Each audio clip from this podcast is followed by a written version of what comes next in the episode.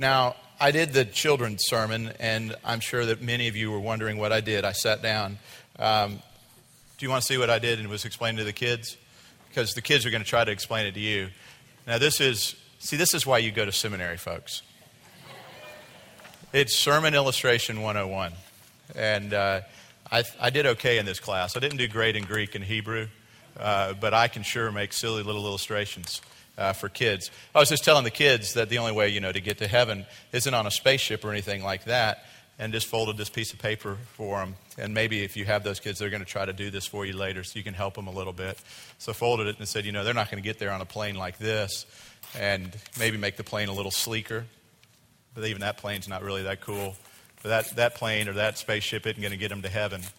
But the only way that they're going to get to heaven is through a cross. So um, wow, yeah, yeah, on that. But uh, like I said, the sermon's going to suffer and pale in comparison to that illustration now. Um, you know, with that wow in hand. Um, I couldn't remember. I was sitting there trying to think of it like, did I use this one with them? And I've only got like three, so I'm going to use them up really quickly uh, with that.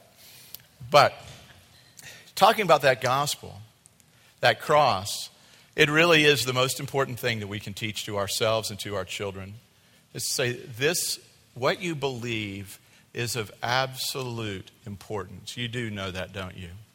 There, there are two words that are big words, but it's important orthodoxy, what you believe, proper belief.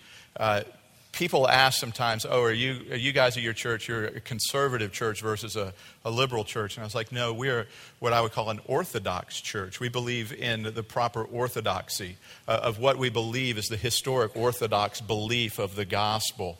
What you believe then leads to proper orthopraxy, how you live. What you believe affects how you live. Do you agree with that statement? You see, when you begin to look at the world around us and begin to question belief structures, that's where it should start. Not on behaviors as much as it is of what is it that's driving that behavior. What is the belief structure, be it in politics, be it in religion, be it in relationships or schools, or whatever it is? You're looking at belief structures. You can go back and you can look at uh, things that have happened in the world, some of the great atrocities in the world. What was it that led Hitler and Nazi Germany and most of a country to believe that the extermination of a race of individuals was a reasonable thing? It was a belief structure a belief structure that said that the strong survive and they defeat the weak. And that in that evolutionary process, that there really isn't an argument against what Hitler did. Because he was working off of his belief structure, which said the strong conquer the weak. We've determined that the strong, the German race, is better than the Jewish people and their background, and so we're going to exterminate them. Now, you want to get into a lively conversation, go onto college campuses today that believe in evolutionary theory and progressive evolution within the culture and ask them to argue against Hitler. Because all he did was work out to its end conclusion that system of belief. Do you see how beliefs are dangerous? They lead you to actions that you go, whoa, whoa, whoa, that shouldn't, but it seems to make sense based on this belief pattern. And so it is with your lives. What you believe is of absolute importance, but we don't like to spend a lot of time dealing with belief structures. We like to deal with emotions feelings, excitement, energy, those kind of things. And the church suffers at times because we get all caught up in a moment of revival or of movement of the Spirit and things are going great. And then you start to ask questions about, all right, what's driving that action? That seems to be good. I, I like what I see happening there, but why are you doing it? What's your, what's your belief behind that? An illustration that I've used, and some friends are here from Rock Hill again, and sorry you've heard this illustration before. I remember sitting uh, at a luncheon one time. It was a men's conference of pastors and all, and one of my favorite pastors was there. His name's Scotty Smith. He was at uh, Christ, um, Christ Church, Community Church in Franklin, Tennessee. And I sat there, and it was time to pray. And now, men, what do you do when you have a hat on when it's time to pray? You take your hat off normally. And so I'm right across from this man who I just think is awesome, and it's time to pray, and I bow my head and I take my hat off. And as the person's praying somewhere in the cafeteria, I hear Scotty Smith look at me and go, Why'd you take your hat off? And I thought I was, I just must have been hearing things because no one speaks during a prayer, especially not a pastor. And I didn't say anything. And he goes, Why did you take off your hat? I said, Because you're supposed to. He goes, Why? And this prayer's still going on, and I'm talking with this pastor. Like, because I'm supposed to. I'm Southern. And you take your hat off. My daddy said when you walk into a house, you take your hat off, boy. When, when you pray, you take your hat off. And then you put your hat back on. He goes, Why? Why did your dad tell you that? It's like, I don't know. Leave me alone.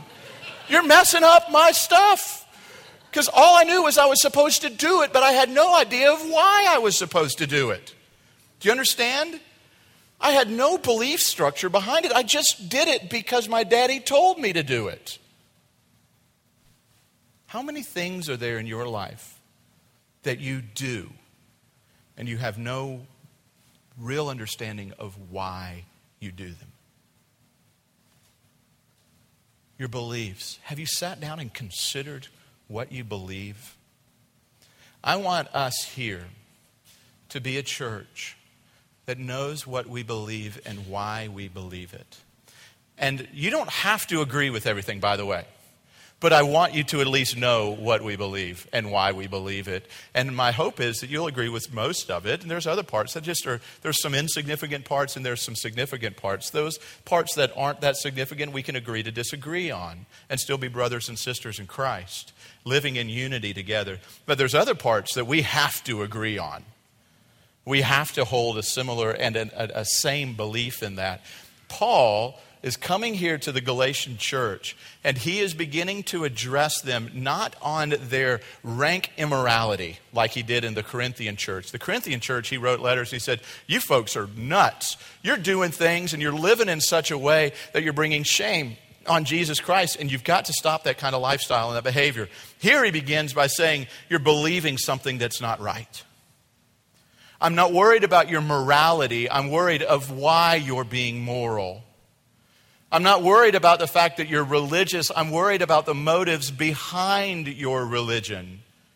I'm not worried that you want to keep the law and, and live a lifestyle that's lawful. I'm worried about why you want to do that. George Whitefield had said this, and then another pastor picked up on it. He said, It's so often not our abominable sins that we need to repent of, but our damnable good works.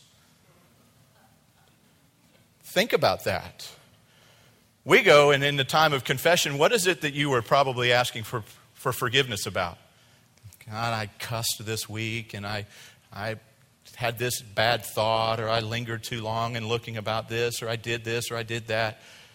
How many of you asked, God, forgive me for my righteousness? For the fact that I wanted to look good in front of other people, that I had my quiet time only to try to get you to like me more this week. I, I, I, do you see what I'm saying? Our righteousness sometimes, our religious behavior is what we should repent of, and that's what Paul is beginning to challenge. He's saying, folks, you're beginning to believe wrong things. And you're beginning to believe wrong things about the gospel. You're adding to the gospel. The gospel message is a very simple message that does not need anything added to it, and you need to stick to that simple, orthodox belief and don't go beyond it. Does that make sense? That's where we're starting today, is with belief. So if you have your Bible, go ahead and turn with me over to Galatians chapter 1. Remember, we said it's easy to find Galatians, uh, General Electric Power Company, GE. So it's Galatians, Ephesians, Philippians, Colossians are Paul's letters. You'll remember that. You think it's goofy, but um, so Galatians, this letter that Paul's writing. We said last week that he came and he said, Paul, I'm an apostle and I'm speaking to you about this good news of grace and peace, which is for you.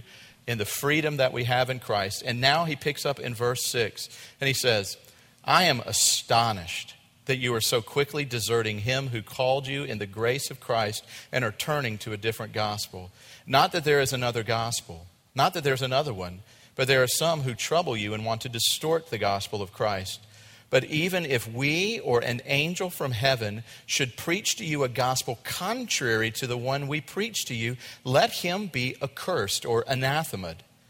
And we have said before, so now I say again if anyone is preaching to you a gospel contrary to the one you received, let him be accursed.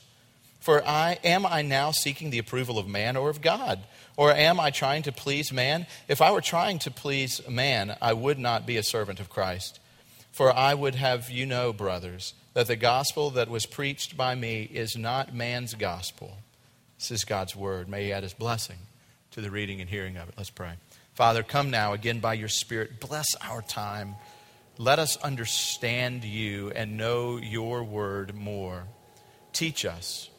This we pray in Christ's name. Amen. Have you ever tried to explain something to a child? I wish more of you would try to do a children's lesson. It is hard to explain complex thought in the simplicity of a child's mind. My father drilled within me growing up Billy, if you can't explain this to someone else, then you yourself don't understand it well enough. He was absolutely right. We need to know the things that we believe. We need to understand things well enough so that we can begin to explain them to other people. I was talking with a friend this week who had something going on in uh, his work, and he put it in really simple terms for me, and I got it. I don't understand all that he does or what that part was that went wrong, but I understood that there was something wrong in the fabrication of it and the wrong use of a metal, and because of that, it failed and he had to take care of it. And he explained it to me really simply. You know what that means about him? He knows his business well. And you can trust him in a business because he knows his stuff. Now, how many of you can explain your Christian beliefs well? A person drops out of the sky and says, I don't know anything about this Orthodox Christianity, and I need you to explain it to me. Can you tell me about this faith that you say you're willing to live and die for? How would you do? Well, um, you see, um, it's, you know, there's God, right? And, you know, then there's us, you know, um, and there's, you know, we're not, you know, and I'm speaking like my teenagers, you know, and um, it's, well, there was some problems, and so Jesus, right? Jesus. And then you get to heaven. Right? Now, most of us couldn't explain it a whole lot better than that. But yet you're staking your eternal salvation on something that you stammer and mammer about and can't really fully explain because most of us haven't taken a lot of time to really delve in to know what it is. Do you know the only way that you'll ever know a counterfeit? Is to study the real thing. For bank examiners and check fraud folks and folks who are studying money and they want to be able to find counterfeits, do you know how they find counterfeits? It's not by studying the counterfeits, it's by studying the real things so well. If you go into a museum and you look at a Monet or a Degas, how do you know whether or not it's real? You know the real thing, and you can tell a substitute. That's Paul's beginning place here. He says, Folks, be careful because there are perversions to the gospel. So the first question then needs to be this What is the gospel? What's the gospel? Do you know the gospel well enough to know if I stand up here and pervert it? Do you know it well enough that this new pastor who you've brought in and you're excited about having isn't going to get up here and subtly, with nice words and cute little illustrations, turn this thing from the truth into a heresy, but you don't even see it because you don't know the real thing well enough. Do you know it that well that you can challenge me? Do you? I hope so. Praise God. Some one person does. I know you will. And uh, no, but I want you to, guys. You need to. Why? Who are the ministers of this church? You are. You are the ministers of this church. And so, as we come together, you need to know what it is that we hold in common belief. You need to know what the gospel is. And Paul regularly preached the gospel to the churches in Galatia. He says, Oh, I'm just so concerned. I'm astonished at how quickly you're leaving the thing that I taught you so well. I laid the foundation for you and you got it. And now you're moving on.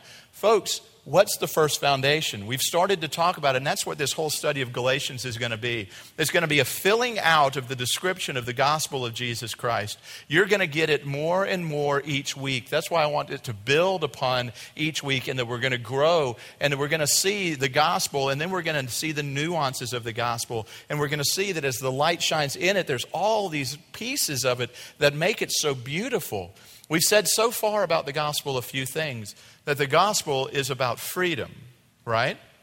For freedom, Christ set you free. Don't return again, therefore, into a yoke of slavery. It's saying that the gospel is about moving away from the law. The law drives us to Christ, shows us our need of Christ, and then Christ is the one who cleanses us and changes us. And we are free now, not from the law, by the way, there are accusations out there uh, that what we're going to be preaching here at this church is that we're going to preach that you don't have to worry about the law at all. I'm going to preach this that if you fall in love and you know the gospel of Jesus Christ so well, you will want to live an obedient life for Him. You get that, right? Remember what we said? The indicative always precedes the imperative. For this has been done for you. Now go and do these things. Because I am the Lord your God who delivered you out of the land of Egypt, because Christ has died for you, now therefore live for him. So we're going to live for him, and we want to be a, a church that highlights those things. But we want to first understand what we believe about him in that. So we say it's about freedom based on the work of Jesus Christ alone. His completed once and for all act on the cross that he did. It says, Christ died for you. While you were yet sinners, he died for you. That you might become, he says, he became the very sin on a cross. Why? So that you would become the very righteousness of God that you were aliens and sojourners, that you were lost and foreigners, but He's now made you sons and daughters. He's adopted you to be sons and daughters of the King, the King of Kings. That's what's happening in this gospel. And Paul says it's by grace that you've been saved through faith and that works, not of works, so that none should boast. So we see in this picture that the gospel is freedom, that it's grace and peace working in our lives. Uh, we see that it was Christ who gave himself for us. And Paul here says in verse 6 that God's calling us in the grace of Christ. I'm astonished that you're so quickly deserting him who called you in the grace of Christ. Another part of that gospel. The gospel is God's calling you. Kaleo. He's calling you out of your old life into this new life. You do realize that you wouldn't come to this new life if He didn't call you. You would stay just happy where you are. But God, rich in mercy, intervened into your life and called you out of darkness into light. So, a part of the gospel that we learn today is it's His calling into grace, into his life. So, we begin by saying this is what we believe about the gospel. And then Paul warns us there are perversions that are out there. Look at how often he says it here in these few verses. You're turning to a different gospel. The word in the Greek says uh, something strange or altered. You're turning to an altered gospel. Uh, not that there is another one, but some of you, uh, some trouble you and want to pervert, that is, to reverse or turn inside out. They preach this gospel that's contrary, and he uses the word contrary twice. What Paul is saying is that to pervert the gospel at all is to totally change it from what it is and to make it not a gospel at all. He's not saying there are multiple gospels out there. He's saying there's one gospel and then there's perversions of this gospel which aren't the gospel at all. Do you know it well enough to know? So many of the churches of today in America go to Europe and look at the beauty of the churches in Europe, and they're absolutely empty. The battles over what they believe were lost because what happened was that the clergy were the only ones who studied these things. And the folks in the pews just listened. And all of a sudden, very subtly, arguments changed way up top. And all of a sudden, beliefs began to change. And all of a sudden, it began to say, you know, Jesus didn't really have to be a historic figure. It doesn't really have, you don't have to believe that Jesus really lived as long as you believe in a cross for yourself. As long as you feel sorry for your sins. Or, as we've said before, you'll hear us say regularly here, this is the Word of God. Go to some of the other churches on the island and in the area, and what you will hear is this statement This contains the Word of God. Do you see a danger in that? What's the danger? The danger is this also contains non Word of God. And guess who gets to determine which is which? I do. And you do. We get to determine what's myth and what's real. And Paul is saying, be careful of those things. Know what you believe and why you believe them. Because anything different is a perversion. Anything different from the Orthodox gospel is a perversion, and it's not the gospel itself. And, folks, here's the danger in it. If it's not the gospel, guess what? It can't save you. And Paul is going to get into this whole idea of works. If you think it's by what you can add to it, then you're in real trouble. Because at the end of the day, you're going to stand before God, and it says, and when that final trumpet sounds, and you're going to stand there, and it says, Oh Lord, Lord, didn't I do this? When we should be hearing about his resume, guess what it's going to be? Us reading ours.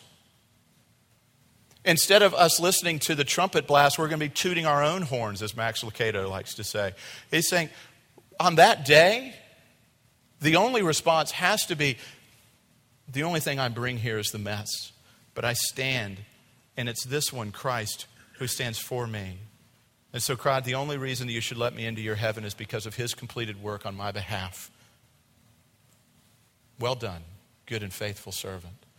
If you add anything into it, folks, we should, our hearts should be broken and we should be wanting to go and to challenge our friends who live in a world that says you work your way into heaven. We live in a pluralistic society, and that's a good thing. It's a good thing to say that people are free to hold their beliefs, but what that doesn't mean is all beliefs are equally true. If you believe the gospel is the truth, and it is, then it is our duty and our responsibility to those we love to go and to point out in them the errors of their way in a loving, engaging way. I have absolutely enjoyed the fact that even though Hilton Head is in the South, it's not all that Southern. Have you noticed that, some of you? Most of you aren't from, I haven't met, how many of you are from South Carolina originally? Wow, I knew that was about right. Like, how many of you are from non South? Man, that, you know what's fun about that? I've had some of the most engaging conversations because folks who aren't inbred in sort of a Southern church system, well, I went to church, therefore I'm saved. My grandmother played organ in the Southern Baptist Church or the Methodist Church, or my daddy was an itinerant pastor in the Lutheran Church or whatever. They're saved. I've had some great conversations just sitting down and just striking them up with folks who go, Well, I'm from here and you're a Presbyterian pastor? I don't believe any of that stuff. Awesome. I had a guy the other night tell me, he said, Matthew, Mark, Luke, and John got together in a cave and they came up with this to think how crazy it could be and to see if anybody would believe it. I said, That is fascinating. We sat for an hour and a half and we talked about the gospel. I've been in Rock Hill, South Carolina for six and a half years, and I can't remember the last time I had an hour and a half conversation with a non believer. Because everybody's churched believers. We should want to engage the world around us. But the only way we can is if we know what we believe and can articulate it. So, folks, I want you to be articulate. I want you to know the gospel well. I want you to study it. We're going to put things in front of you, not just so we can say, look at how many people come. We don't want small groups just to be about small groups. Say, look how many small groups we have. Look how many journey groups we have. Look at how our women get together and do that, and our kids are getting catechized and all that. That's not the point. The point is, we want you to know the truth and so it to just uh, be in you and become so much of a fabric of who you are that you're able then to go out and to share it with everybody who's around you and to tell them in a loving, engaging manner, this is what I believe. And I listen, I hear what you believe. And I was talking to these guys, and it was awesome. I said, Man, I hear you. Four guys getting together in a cave. Here's my thought on that. I believe it to be true because there's no way four guys could ever come up with something this crazy. They would get there and go, no, a God coming down and taking on the form of man. Oh, come on. No one's going to believe that. So they would have modified it. This has to be true in part because it's so crazy. And he goes, Hadn't thought of it that way. I was like, Well, think about it that way. He goes, Huh, I might. He said, Now I used to be a Catholic. Can I still come to your Presbyterian church? I said, I would love for you to. Because I promise you, I'm not going to beat up on you being a Catholic. What I'm going to do is let's talk about Christ and not worry. I love when people ask me, So what religion are you? I'm like, What do you mean? They say, Well, I'm Lutheran. What religion are you? Or I'm Baptist. What religion are you? Well, I'm Christian. I happen to go to a Presbyterian church. I want us to all understand what it means to be Christian in that. That's what I want the excitement to be about. Because here's where the worry comes, and we're going to end with this. Paul doesn't mince words. Paul says, For those men and women who have penetrated into the church in Galatia and have continued throughout all the ages to penetrate into the church of Jesus Christ and pervert the gospel and lead God's people away and to lead them to damnation, here's what Paul has to say about those individuals. He doesn't say, Oh, bless their little souls. He doesn't say they're just a little mistaken. He says, May they be anathemaed May they be accursed and thrown into the pit of hell to experience the full wrath of God. That's how much Paul hated people who perverted the gospel because he said it is damning people to hell. So, folks, I want us to be an incredibly loving church, but I want to be a church that is built on conviction that says we will love our neighbors and we will engage the other churches around us and we will engage the other religions that are showing up around, but we will stand firm. And that we will say, folks, this is important on what we believe and why we believe it. Because guess what's at stake here? Souls. Every one of those little kids, when I said, Who wants to go to heaven? How many of them raised their hands? Every one of them. And if I told them, just don't lie and just don't steal, do and be a good little girl and be a good little boy, and Jesus will love you, guess what I've just done? I've damned them to hell by their morality. Instead of saying this, you know, I hope you don't lie and I hope you don't steal and I hope you don't do that, but I know that you will. But let me tell you about someone who never lied and never stole and never coveted and never did anything wrong. And it's Jesus Christ. And if you believe in Him, then when you do lie, you're forgiven. And when you believe in Him and you do steal that pack of candy, or you do want and covet that, or you cheat on your test, or you have sex before marriage, or you have an abortion, or, or, you do this, or you do that, guess what? When you come back to Christ and you plead His blood and His righteousness, you are forgiven in Him. That's what we need to be teaching. Nothing else than that. Paul said, folks, know what you know and know it well so that you can live the life that he's given you to live. That's what this table right here is all about. It is an expression of your belief that Jesus Christ died, that his body was given for us, and it says that he says, I'm the bread of life.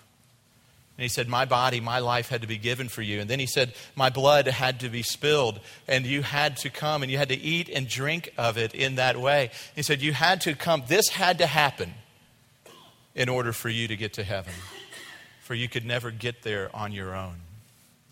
That's the beauty of the gospel message that Jesus Christ came to seek and save that which was lost. And he came to make me and you children of God. Let's pray. Father, now as we come and we prepare ourselves for this table, we pray, Father, that you would bless us afresh and anew with your presence.